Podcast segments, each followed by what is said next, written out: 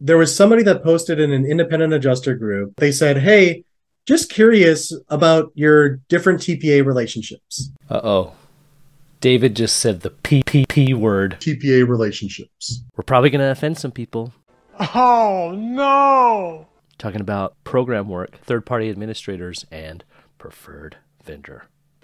The PPP word. TPA relationships. program work. Hi, everybody out there, JoJo Nation. As a contractor, every day is a fight for survival. Oh. What the hell are we doing here, Harry? DYOJO is the do your own job dojo. Sweep the leg. Curated by John Isaacson, contractor, Can I inspect your home? author, There's nothing like it out there. and mediocre podcast host. Nicely done on keeping it together. The Dojo podcast. should be listening to you. Helping contractors shorten their dang learning curve.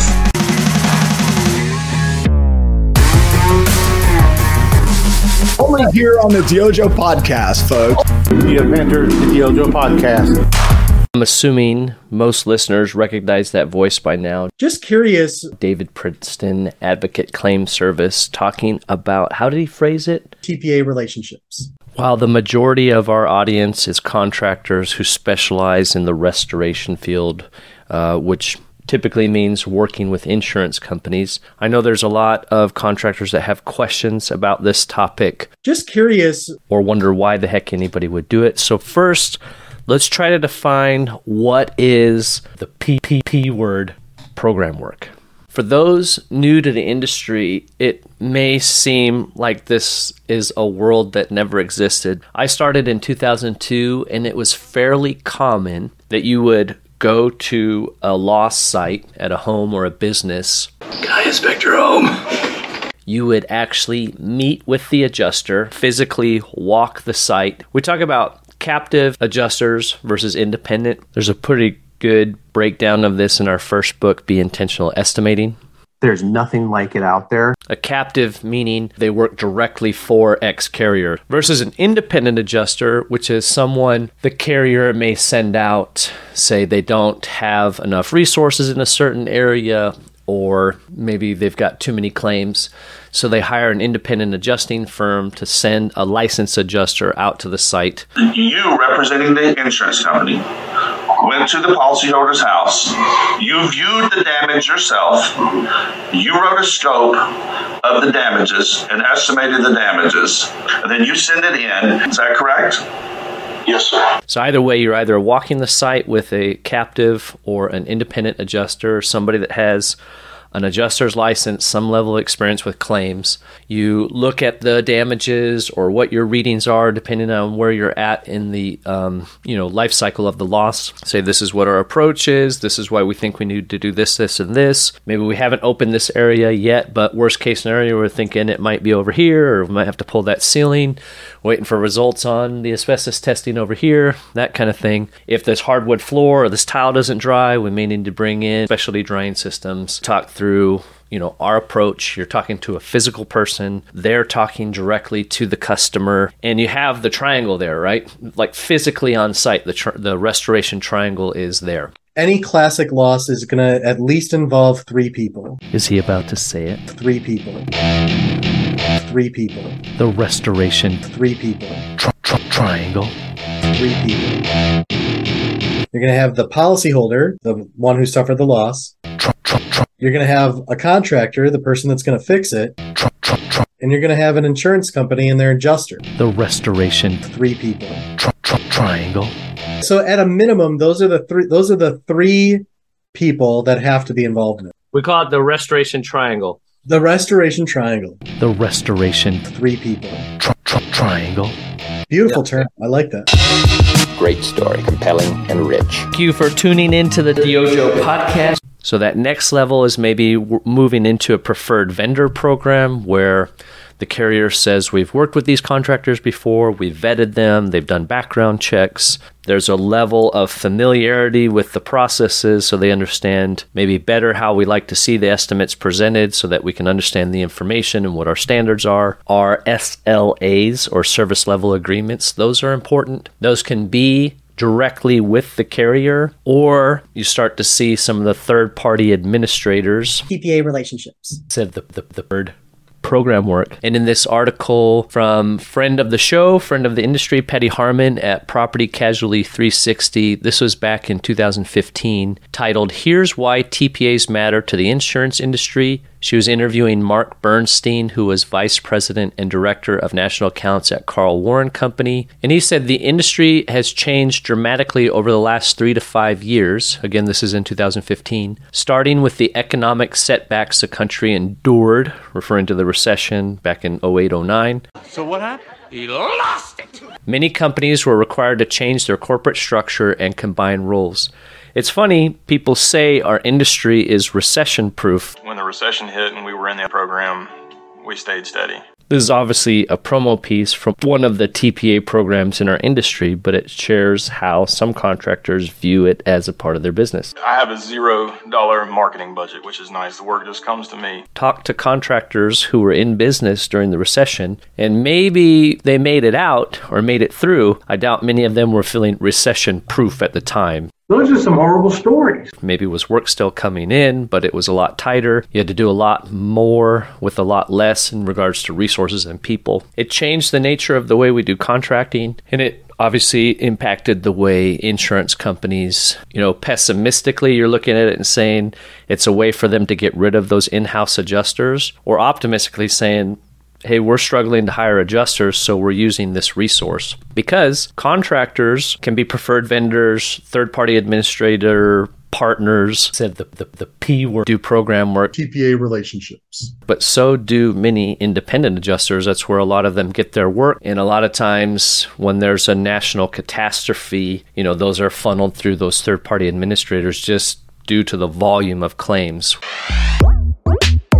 We want to thank our sponsor. I will not bow to any sponsor. We've got the Institute of Inspection, Cleaning, and Restoration Certification, aka the IICRC. Most of you know about the training available through the IICRC and the standards, but you may not be aware there are several standards up for review currently that you can review them and input on whether you think they best reflect the industry consensus. Visit iicrc.org today. We also have David Princeton with Advocate Claim Service. He has a monthly column in Cleaning and Restoration magazine, C&R. Dear David, if I want to take the anxiety out of my claim, who should I call? Advocate Claim Service.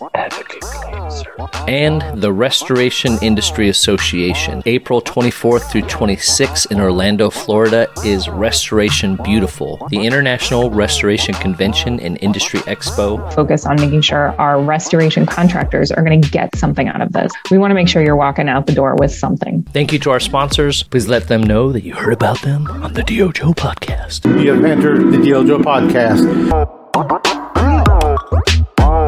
What many contractors aren't a fan of is now there's an entity with unlicensed personnel. Complicating the claim. More hands in the pot. And again, pessimistically from the contractor, especially with certain programs, it's the carrier's not actually saving any money. They're paying the same amount of money now to two parties. Instead of just to the contractor, they're paying less to the contractor plus this fee to the TPA who's saving them money. You know, reviewing their estimates, telling them what is and isn't covered guidelines. Some of that is negligence on the part of the contractor to not fully understand what's in those service level agreements. So, what is a service level agreement? These are things, whether you're on program work or not, that are good things to do. So, the event is acknowledged a claim. If it's emergency services, 15 minutes of receipt of assignment. If it's a standard assignment, same business day.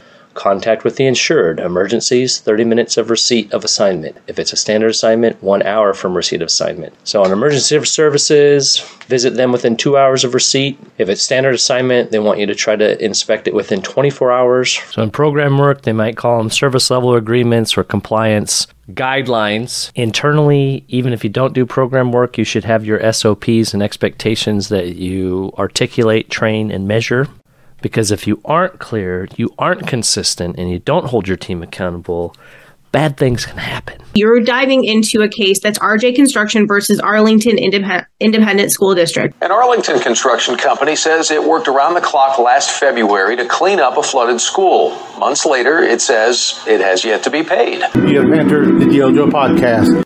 The ASD says uh, you know, they would pay more, they need more documentation, and it appears they asked for that early on. In order to know if you are actually drying, you need to know what your environmental conditions are. You need to know what your moisture concentration levels are. These are things that we monitor daily. Because one of the news clips is like, It's asked for documentation that RJ says doesn't exist. Doesn't exist. Doesn't exist. Ruh-roh. These are things that we monitor daily. Daily. Daily. The DYOJO podcast, we are helping contractors shorten their dang learning curve. So, those service level agreements, those were from a fairly popular program within the property restoration industry, one that funnels a lot of work from some major carriers to contractors. Said the, the, the P word. So if you signed up for the program and you weren't aware of the parameters for success, educate yourself, you fool. Whose fault is that? The evil carrier? Kill the contractor's profits, that's what we're trying to do! The evil TPA raining down rules that can't be followed by anyone? Complete hogwash! Or is it your failure to understand and train your team to achieve those metrics? Oh yeah, poof! Just uh, sprinkle a little this fairy dust, put a little that fairy dust in together, rub some stones in it, and recharge them in the power of the moon, and boom! Okay. Interestingly, it's not just contractors who complain about some of the shenanigans that go on with carriers and these third-party administrators. Guidelines. It can also be independent adjusters, such as is evidenced in this class action lawsuit. You wrote a scope of the damages and estimated the damages, and then you send it in, and then they changed your scope to represent the insurance company's guidelines. Guidelines. And that scope that they represent, they left your name on it. Is that correct? Yes, sir. Say what? There's a comment by Paul Gross. This is in 2011 in C&R magazine, Bridging the Gap. Insurance companies can be a great source of stable, recession resistant referrals, but like any other customers, they have a right to expect value for their dollar. Companies focused on delivering this value will benefit from sustainable repeat business that supports their organizations over the long term. I have a zero dollar marketing budget, which is nice. The work just comes to me. Not wrong, right? Again, work coming in, understand and follow the standards and present the information in the way that the company wants them. There's almost zero chance you can be taken advantage of. Car- this is Paul Gross again, Code Blue. Carriers deserve the best value for their money. It's in your financial interest as the contractor to deliver that value, not because you have to, but because you want to build the strongest company in your market. The, the wannabes, I, I want to say, you know, people with, with good intentions but bad results. I have found that every carrier wants to pay what it owes, no more, no less. I've never met an insurance executive who wanted to deprive a customer of any legitimate remedy. I respectfully submit that it is in the contractor's interest to mitigate insurance losses in the most cost effective manner possible and share the carrier's goals. If it sounds too good to be true, it is. I don't necessarily disagree that you could probably talk to the execs, the people at the very top of any program, any insurance company. You know, it'd be the same as talking to the execs at any contractor. What they say is the company line, you know, and maybe even I'm not personally aware of any instance in which X has happened, even though there's litigation that would speak otherwise. And on the ground, what's happening, claims reviewers, the program reviewers, and the contractors, there's, you know, people who don't play fairly on all sides. And if you're thinking about the restoration triangle, tri- tri- triangle, the carrier, the contractor, and the consumer, the policyholder, there's plenty of homeowners, policyholders, consumers that don't play according to the rules either. Complicating the claim. And a lot of times it's the contractor and the insurance company going back and forth. And it's a problem in our industry. We've allowed the customer to kind of excuse themselves from the conversation mm-hmm. unless it really gets bad. Wrong, sir. That's what a lot of consumers want. And there's literally, when I started in the industry, that was kind of our pitch. You pay your deductible, you won't pay a cent more. You just sit back, we're going to take care of everything. Wrong. There's some obligation on the consumer side. If somebody bought Walmart insurance, they're going to get a Walmart replacement product. You get nothing. If you had cheapest insurance, cheapest flooring, You lose. that's their obligation. You're not getting an upgrade. Good day, sir. It's important for the contractor to understand their responsibility to present the information accurately, uh, for the carrier to interpret the policy accurately, and the um, policyholder, the insured, to do the best they can to educate themselves and say, well, wait a minute, that's not was it what was explained to me. Maybe get their agents involved, um, and if it's really not making sense, then they might have to escalate that further. The restoration, Three people. tri- tri- triangle. Beautiful term. I like that. Restoring Kindness was founded um, by A&J Property Restoration in Madison, Wisconsin, 2017.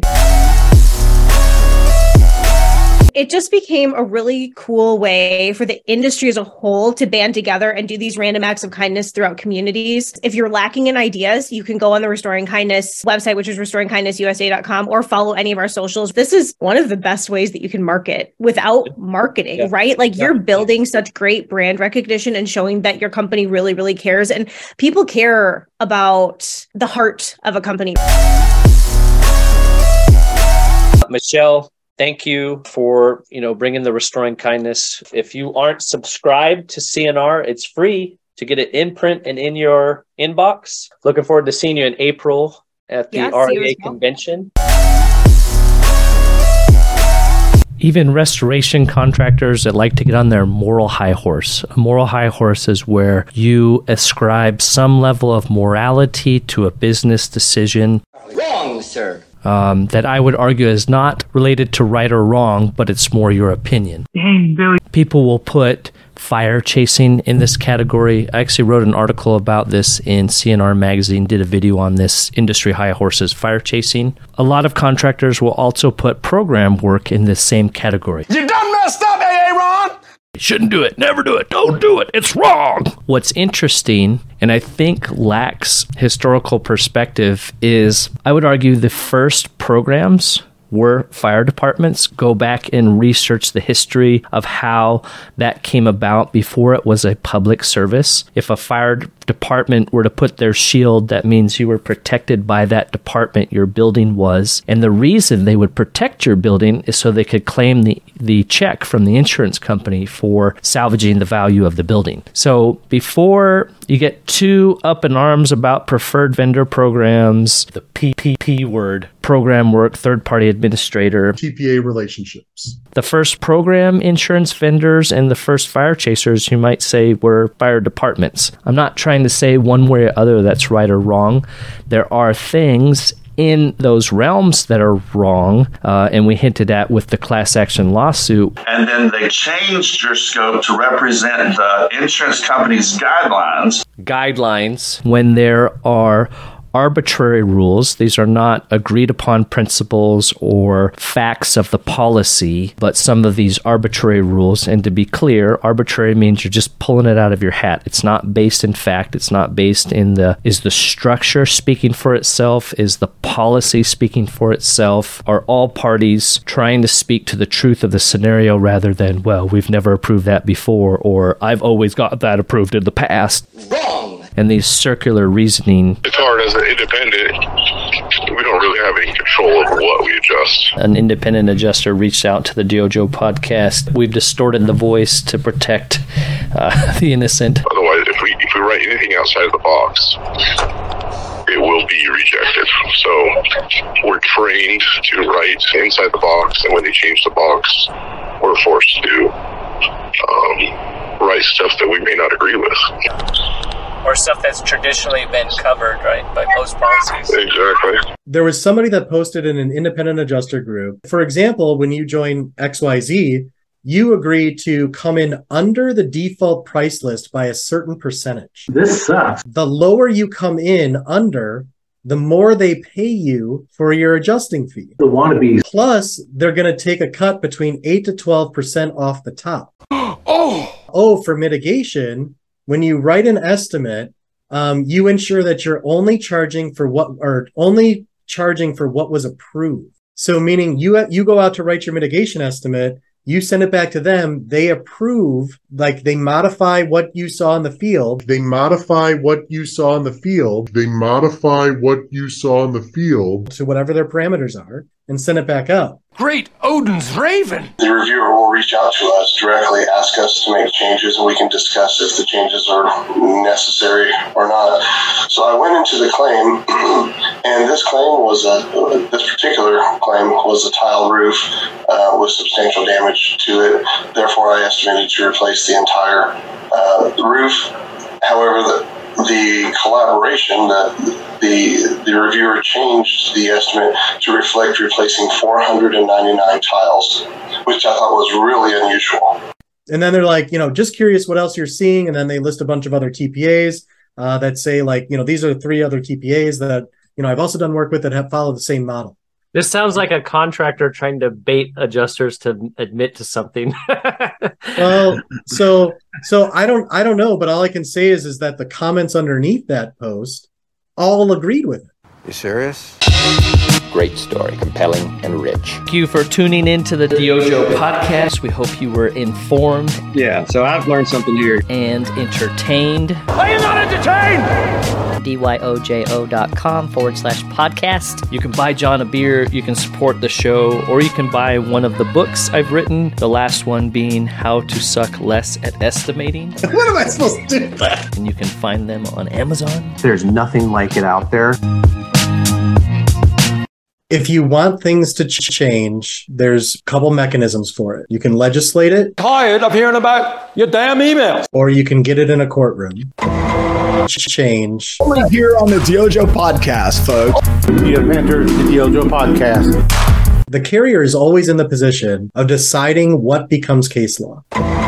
Because if they don't like the facts, they can settle it. And we give it back to you, the people. And then it disappears. Wait people out, right? Yep. And if they do like the facts and they lose, they can appeal it. And if they lose at the appeal and they still like the facts and they still think they got a chance and it still aligns with their interests to make it whatever it's going to be, i.e., Washington become a non matching state, Non matching state. they can push it, you know, for a request to, uh, up to the Supreme Court of that state or um, through the federal courts. There's there's one other thing insurance companies can do. They they can work on the legislative side. They can litigate, but they say it's a coverage issue, and and they don't think it's covered, and the insured does, and they litigate all the way as far as they can go, and they still lose. They can always go change the contract language and make Right. it so that it's it's clearly not covered under their policy. So they they really can't lose. Can't lose. One way or the other. It, it may be very expensive. Finally, resolve the issue in their favor, but they they can do that. Things that could have been brought to my attention yesterday. Well, thanks for that tidbit of sunshine, Bill. yeah.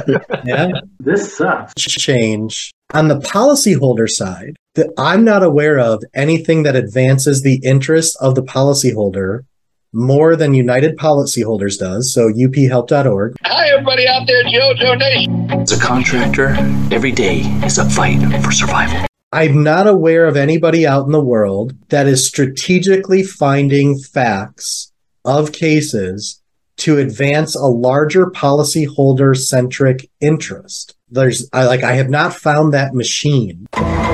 I'm aware of it on the carrier side, see it work every day. I'm not aware of it on the policyholder side.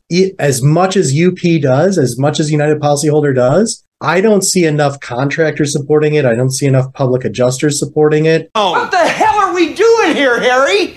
the amount of contractors that depend on favorable laws, favorable legislation. Dang, Billy. What the industry needs is conversations like this. Thursdays are for the DYOJO Podcast. What are you, stupid? Mind, mind, mindset change. Helping contractors shorten their dang, dang, dang learning curve. Once you get to the point where you're not willing to listen or not willing to learn, you pound sand. The DYOJO Podcast. This is the stupidest thing I've ever heard. Complete hogwash.